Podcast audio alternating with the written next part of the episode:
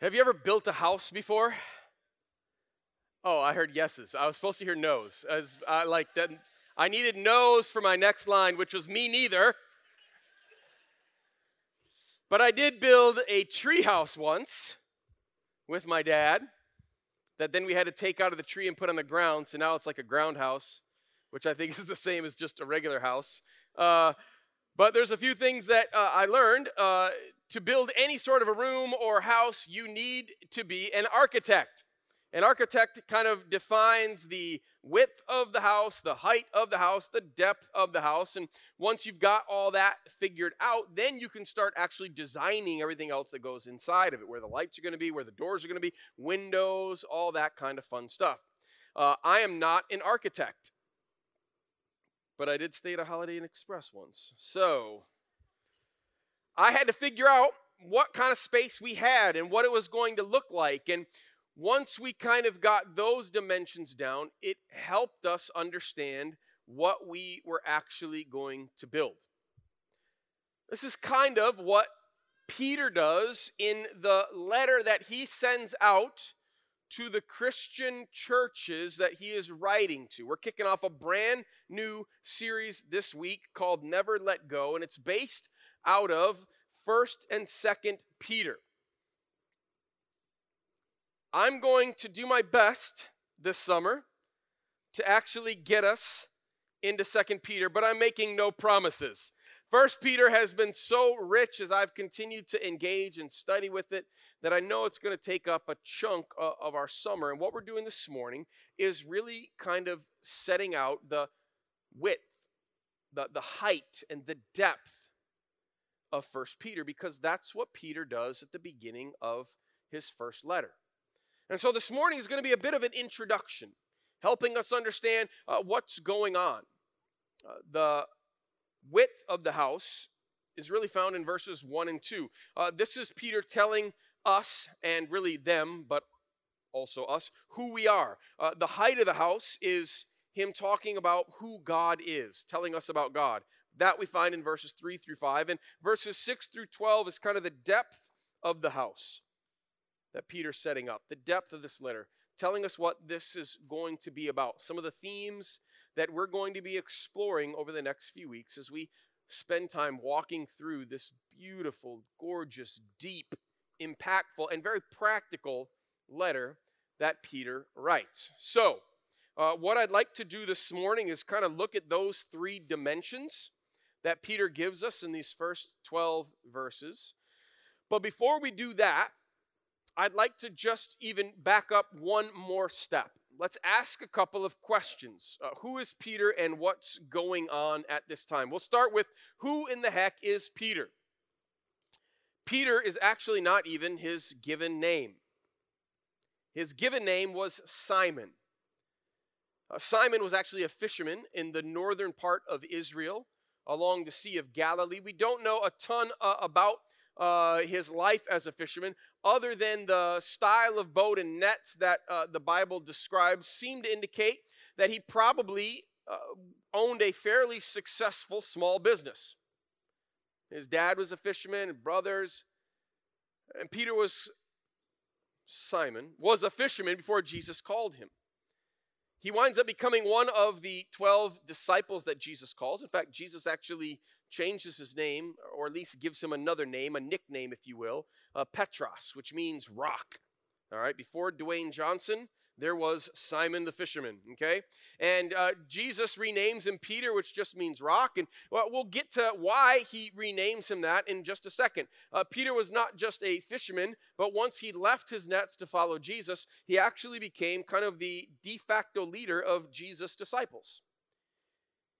Peter was the first one to actually uh, recognize and say publicly and out loud that Jesus was the Messiah. Uh, Peter was a man of action. He wanted to go uh, to war for Jesus and wanted to go to war with Jesus. In fact, on the night that Jesus gets betrayed by Judas, another one of the 12 disciples, Peter's the only cat that pulls out a sword and tries to hack somebody's head off. Like he's ready. He's a man of action. He's not going to sit back and let things go. Now, he wasn't a very good soldier because he just caught homeboy's ear, but still, like he was down, right? He was ready. Peter was also uh, one who denied Jesus um, just hours after he cuts off the ear of someone who came to arrest Jesus, just hours later, he denies that he even knows Jesus. And not just once, but three times. Uh, Peter is also one who shows us what Jesus' favorite thing to do is. Do you know what Jesus' favorite thing to do is? forgive us.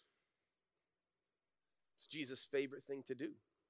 And he shows it by what he does uh, with Peter after Jesus is resurrected from the dead. He finds Peter and he forgives Peter. And not just forgives Peter, he restores Peter back to what he had originally said he was a rock. In fact, a rock that Jesus was actually going to build his church on. This is a big, big deal. Peter uh, walks on water. Peter preaches the gospel for the very first time about 80 days after Jesus' death and resurrection uh, Jesus resurrects, he spends the next 40 days uh, interacting with the disciples and others. And then he tells the disciples to go to Jerusalem and wait on the Holy Spirit. They spend another 40 days where they're praying and waiting for the Holy Spirit to, to be sent. And on Pentecost Sunday, the Holy Spirit comes, and Peter's the one who preaches the gospel. And 3,000 people repent and give their lives to Jesus, begin to follow him, get baptized. Peter's the leader of the church in Jerusalem. But eventually he kind of hands that off to James, who's the brother of Jesus, the half brother of Jesus.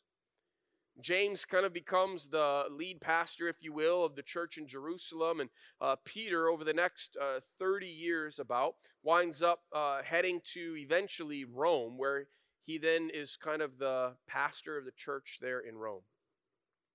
Uh, Peter is kind of one of those guys that I don't know, me personally, I just I love him because he's like impetuous and like he can't hold himself back and and he's always like trying to do the right thing but a lot of times trying to do the right thing makes him do the wrong thing and he's always like saying stupid stuff right? In fact he's trying to correct jesus at times like god the creator all powerful all knowing right? And he's like yo yo yo jesus that's not how it goes. And jesus like get behind me satan. All right I see myself in Peter. Someone who's passionate but flawed. Someone that in God's grace and because of God's mercy, he chooses to do amazing things through, not because of how awesome Peter is, but because of how awesome God is. And I hope all of us see a little bit of ourselves in Peter. Now we're getting to near the end of Peter's life. Peter actually writes this letter sometime around 60 to 62 AD. So it's about 30, just over 30 years after Jesus has resurrected and gone back to sit at the right hand of the Father, interceding on our behalf. And uh, Peter's writing this letter from Rome to Christians that are scattered throughout the Roman Empire. Uh, we'll get to where that is. I'll show you a map in, in just a minute. But uh, just simply know this uh, Peter's writing to people who are in a tough spot. And Peter understands. You see, persecution uh, really kind of broke out in the Roman Empire uh, against Christians uh, starting right around this time. Now, uh, suffering and persecution had been going on for Christians uh, for the last 30 years. It really kind of started in Jerusalem uh, when Jews were really starting to persecute uh, Christians. And so uh, Christians had to then flee Jerusalem and go to other parts of the Roman Empire. That's kind of how God used that suffering to actually spread the good news of Jesus. It's why Peter eventually himself winds up in Rome. But during this time now, around 60, persecution is starting to ramp up for Christians, not simply from folks in Judaism, but from folks who are just regular old parts of the Roman Empire. Uh, and here's why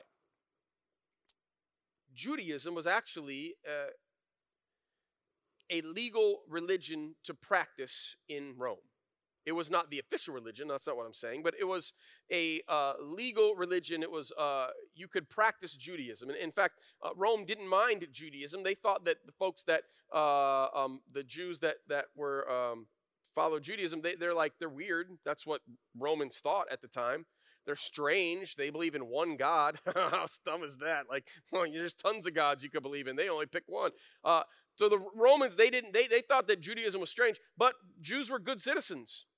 And they just thought, as long as you're a good citizen, man, you know what? You want to do some, some strange stuff, that's fine. Well, when Christianity comes on the scene, Rome just kind of thought, oh, it's just a subset of Judaism. And Judaism was protected. You could practice it.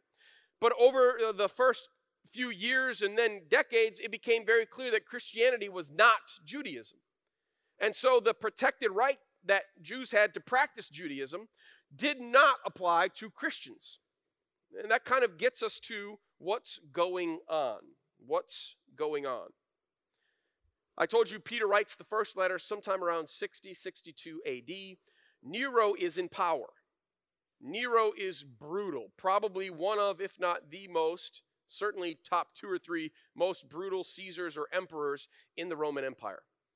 Uh, Peter's actually going to die about somewhere between three to five years after he writes this letter. Persecution is starting to ramp up. Uh, especially because around 64, 65, uh, Nero started some fires in, well, historians think it was probably Nero who started some fires in Rome.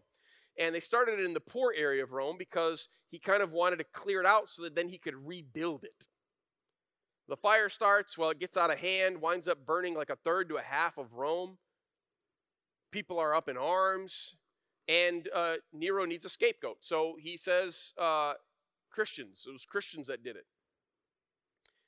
They're not a protected religion. Uh, they're a easy kind of thing for Nero to target, and persecution really starts to ramp up. Uh, in fact, there's just like terrible things that happened. Uh, Peter himself was martyred, crucified upside down. Uh, Nero would round up uh, followers of Jesus and uh, impale them, cover them in tar, and light them on fire to be torches for his parties. That's how, that's how awful this dude was. And Nero is the one who is uh, in power at this time. Uh, when Paul writes First Peter, it's not at the kind of zenith of the persecution that Christians were facing, but it was starting to ramp up. And one would kind of expect, based on everything that I've just said, that this would be the time that Peter would say to these followers of Jesus, hey, it's time for us to like resist. It's time for us to stand up for our rights, to revolt. I mean, if there was ever a time to do that, certainly this would it, this would be it, right? And we Americans who think and love our freedom, right? Be like, heck yeah, let's go. Let's do that. The problem is, is Peter actually tells those Christians who were living under a way more oppressive regime than you or I have ever experienced from either side of the aisle. Peter doesn't tell them to stand up and revolt. Peter actually tells them to do the exact opposite. He tells them to obey the emperor and the governors and the authorities. Uh, friends, I'm just telling you, the liberal left of America and the conservative right of America will both find themselves equally offended and uncomfortable by what God tells us in this letter. So buckle up. Um, suffering is actually a theme that's going to pop up time and time again within the letter First Peter. It was happening then, it happens uh, today all over our world. Uh, it's beginning to happen more and more for followers, genuine followers of Jesus, who trust that God's word is truth. Uh, I will not pretend, though, that you and I, as Americans, experience the kind of suffering that Paul talks about in, or excuse me, Peter, I'm going to do that a lot. Paul, Peter, blah, blah, blah. Peter talks about in this letter, and that Christians across our world in places like Saudi Arabia and other parts of the Middle East or Christians in China are, are going to experience.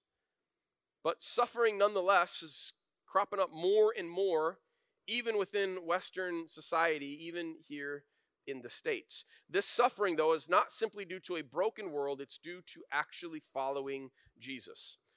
Look, I'm just saying, man, to live as God asks us to live, to trust that God's word is authoritative, and what it said 2,000 years ago and before is still true for us today.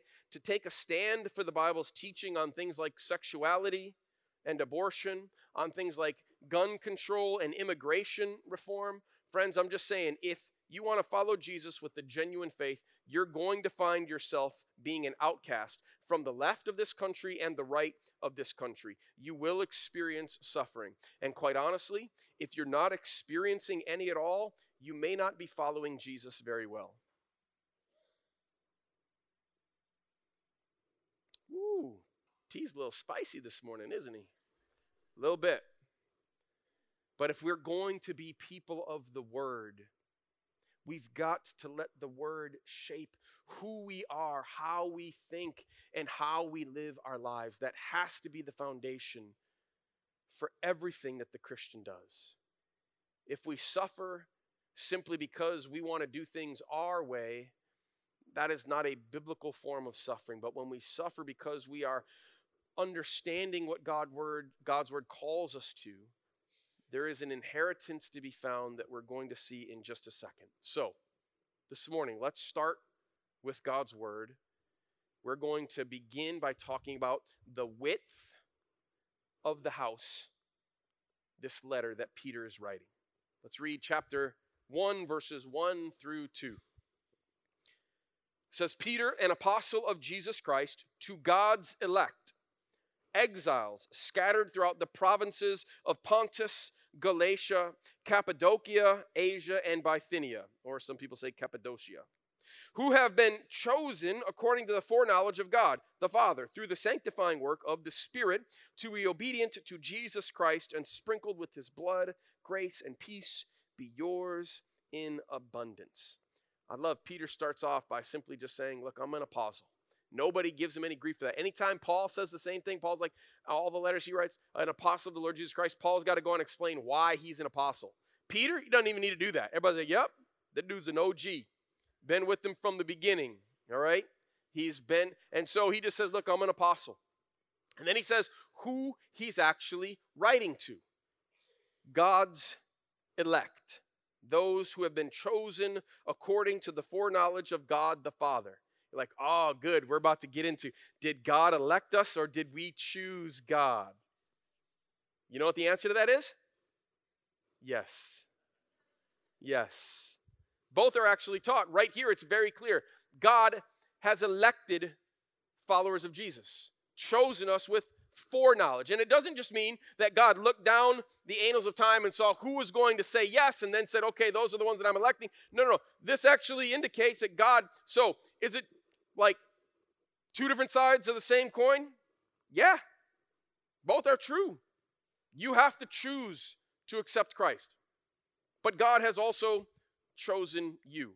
We're not going to spend a lot of time getting into theological debates about this. Both are true, and we just allow God's word to be God's word. Even when it's hard for us to kind of put it together in our heads, both of these things are true. Now, uh, before I jump in and talk about what it means to be an exile, or uh, depending upon what uh, version you're reading it in, it might say sojourner, it might say foreigner. Uh, um, he's actually going to couple this Greek word uh, in chapter 2, verse 11, with another Greek word where he says foreigners and aliens, or sojourners and aliens, or exiles and foreigners, uh, all kind of saying something similar. Before I jump in there, let me just show you what we're looking at, all right? So this is a, a Google map of modern day, like you see the top left corner, Italy, okay, Rome, that's where Peter is living, and that's where he is writing from. Now, if you were to follow down the boot, go south of Greece, and come up over to Izmir, Bursa, Ankara, Antalya, that's modern day Turkey. Okay? That is what we would call Asia Minor in the New Testament. All right? So, flip over to uh, back then. That's what you're looking at right there. That's Turkey. Okay? So you see uh, Cappadocia, uh, um, Galatia, all the places. You got big cities there like Ephesus, Colossae. All right, those are all letters you probably heard that Paul has written um, to churches that are there. That's what's called Asia Minor. That's where these folks are at Galatia, Cappadocia, Asia, and Bithynia. All right, Pontus as well. Paul's writing to Christians who live in this part of the Roman Empire, and they are exiles. Uh, Dr. Scot McKnight um, says this about exiles. He says there is no doubt that the literal meaning of these terms, okay, exiles, sojourners, foreigners, aliens, okay, put those kind of four English words in your head. There is no doubt that the literal meaning of these terms refers to people in specifically low social conditions. Most, not all, but most of the early Christians were of a low socioeconomic class. Many were actually slaves. Uh, Jesus is pretty good news to someone who doesn't have a whole lot.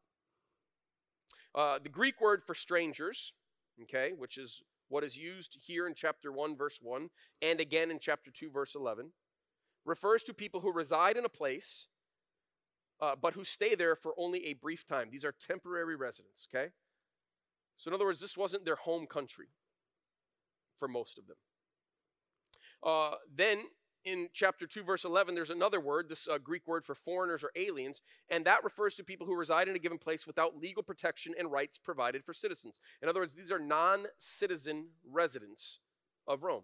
A lot of people that lived in the Roman Empire were not Roman citizens, and they did not have the same kind of protections that Roman citizens have. In fact, uh, Paul was a Roman citizen. We don't know about Peter, actually. That's why Paul actually says he wants his trial to go to Rome when Paul gets arrested. He calls on his citizenship as a Roman. Not everybody had that. In fact, uh, most of the folks that are part of the early church did not have that kind of protection.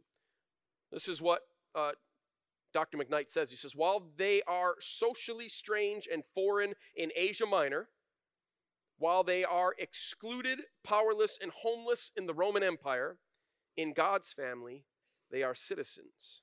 They are included they are royalty, and they are at home as God's people. So let me talk real quickly about why this matters for us the width of this letter, the opening, what Paul says about us. It's because we too, friends, are God's elect. God knew what was coming in your life. God knew what was going to happen. God knew where you would live and the time that you would live in it. He knew the things that would change and shift throughout your lifetime. And God chose you to show off His glory, chose you to experience His mercy, chose to save you that you might then give Him glory by the way that you live your life in this world in this day. Look, I get it uh, most of us are not low on the socioeconomic kind of strata. We're Americans. We tend to be wealthier than the vast majority of the rest of the world. But there are some that are part of the family of God here at TLC that you find yourself struggling. You find yourself being an outcast because of either your past or difficult things that have happened. And I simply want to say to you, man, you are in good company, friends. Because that's exactly who God decided to show off his grace and power to in the early church. And he's still doing that today with us. That's the width. Okay? Now, Paul is going to move from talking about who we are to the height of the house, to the height of this letter, the verticality of who God is. And so he busts into praise. Look at what he says. Read along with me. Chapter 1, verses 3 through 5. He says, Praise be to the God and Father of our Lord Jesus Christ. In his great mercy, he has given us new birth into a living hope through the resurrection of Jesus Christ from the dead and into an inheritance that can never perish, spoil, or fade. This inheritance is kept in heaven for you, who through faith are shielded by God's power until the coming of the salvation that is ready to be revealed in the last time. The height of the house starts off with praise.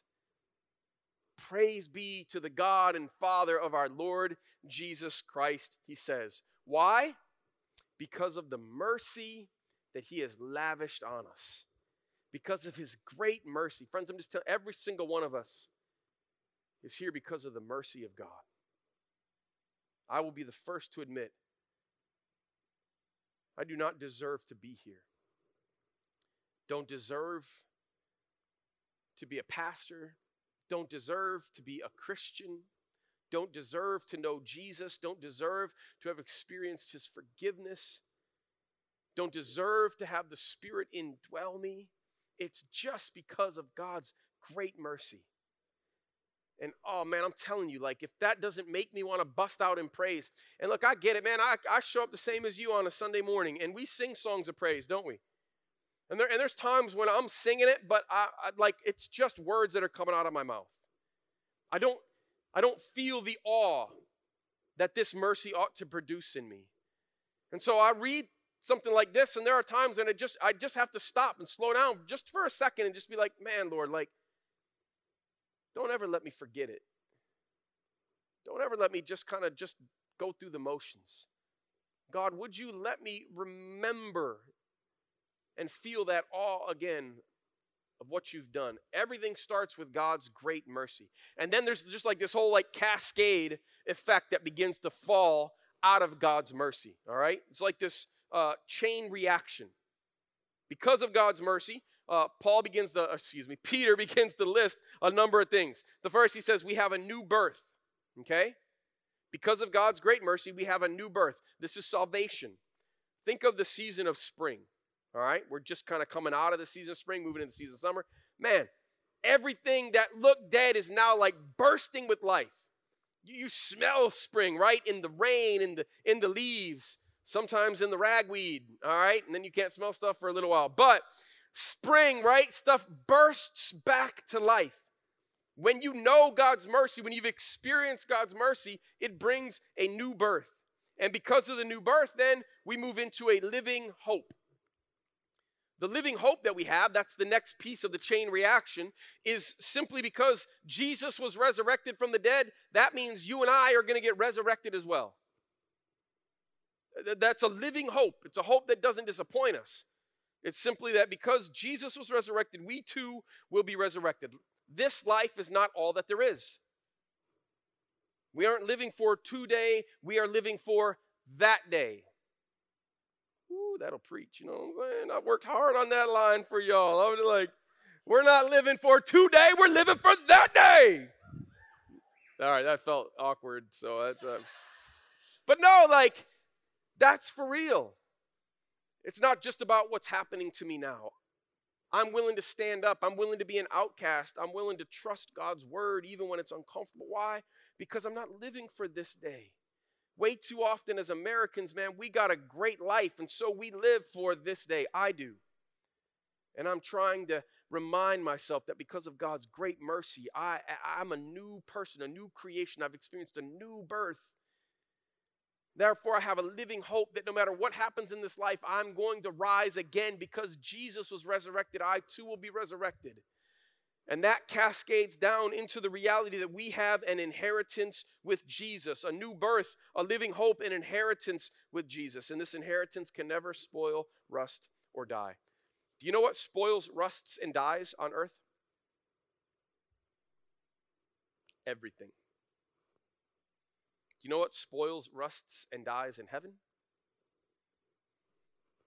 Nothing. And that inheritance, God is not only protecting it for us, He is protecting us for it. All because of God's great mercy. Because of God's great mercy, we get a new birth, a living hope that leads to an inheritance that God is protecting for us and protecting us in our faith for it. Friends, the height of our house stretches all the way to the heavens. Our house is wide, and our house is high because of God's great mercy and all that it brings. And now we move into the depth of the house, the depth of the letter. This is Paul starting to open up to us what he's going to talk about. what's on his mind, why he's writing this letter. So let's keep reading verses 6 through 12. It says, In all this you greatly rejoice, though for though now for a little while you may have had to suffer grief in all kinds of trials. These have come so that the proven genuineness of your faith, of greater worth than gold, which perishes even though refined by fire, may result in praise, glory, and honor when Jesus Christ is revealed. Though you have not seen him, you love him. And even though you do not see him now, you believe in him and are filled with an inexpressible and glorious joy. For you are receiving the end result of your faith, the salvation of your souls. Concerning this salvation, the prophets who spoke of the grace that was to come to you, searched intently and with the greatest care, trying to find out the time and circumstances to which the Spirit of Christ in them was pointing when he predicted the sufferings of the Messiah and the glories that would follow. It was revealed to them that they were not serving themselves, but you when they spoke of the things that have now been told you by those who have preached the gospel to you by the Holy Spirit sent from heaven, even angels long to look into these things. You're like, ooh, that's kind of weird at the end there. What's he talking about? We'll get to it in just a minute. This, friends, is the depth of the house, the letter. Uh, Paul's laying out a few things that he wants to deal with. Uh, verses 6 and 7, he says that suffering will prove and has proven the genuineness of their faith. These are individuals that, because of their following Jesus, because they've said yes to Jesus, they're being singled out. They're not able to get ahead. Would you still say yes to Jesus if it meant your job? Would you still say yes to Jesus if it meant that that college was going to kick you out? Would you still say yes to Jesus if friends were going to reject you?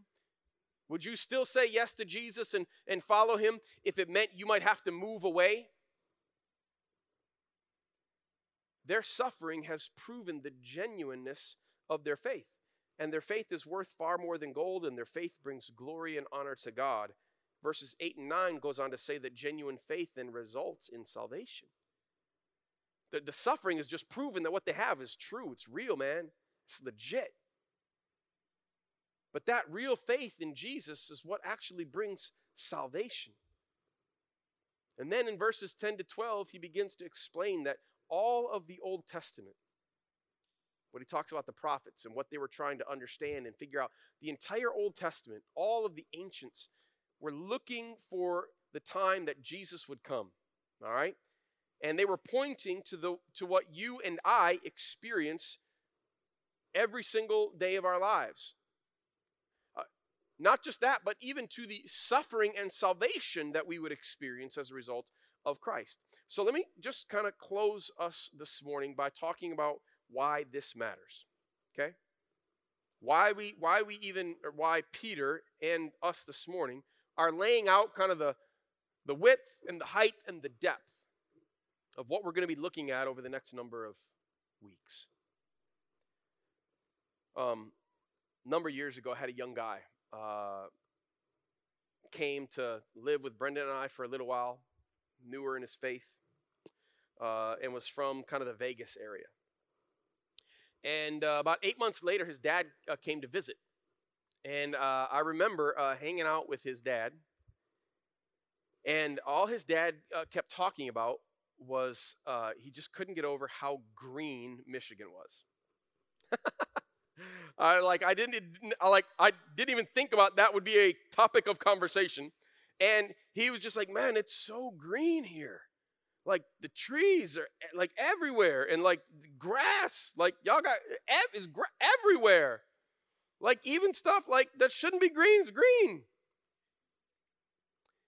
You ever been in something for so long that you just don't even recognize it anymore? You don't notice it, you start to take it for granted.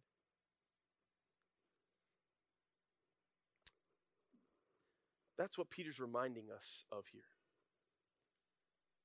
Uh, I take my health for granted at times, right? I take uh, my freedom for granted at times. I take my air conditioning for granted sometimes. I take for granted the fact that I'm going to have lunch again today, and I had it yesterday, and I'm probably going to have it again on Monday. Take it for granted. Why? Because it just comes. So I'm not I'm not often aware of it. And Peter is reminding us that man, the entire prophets of the past looked forward to the day that you and I live in.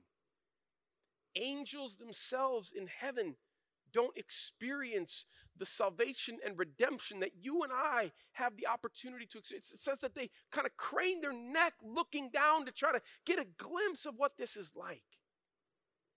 Friends, we live in this age of the church post Jesus life, death, and resurrection. We live in the resurrection age, and I get it. Our lives aren't perfect. In fact, to follow Jesus means to suffer. Jesus himself said that was going to happen.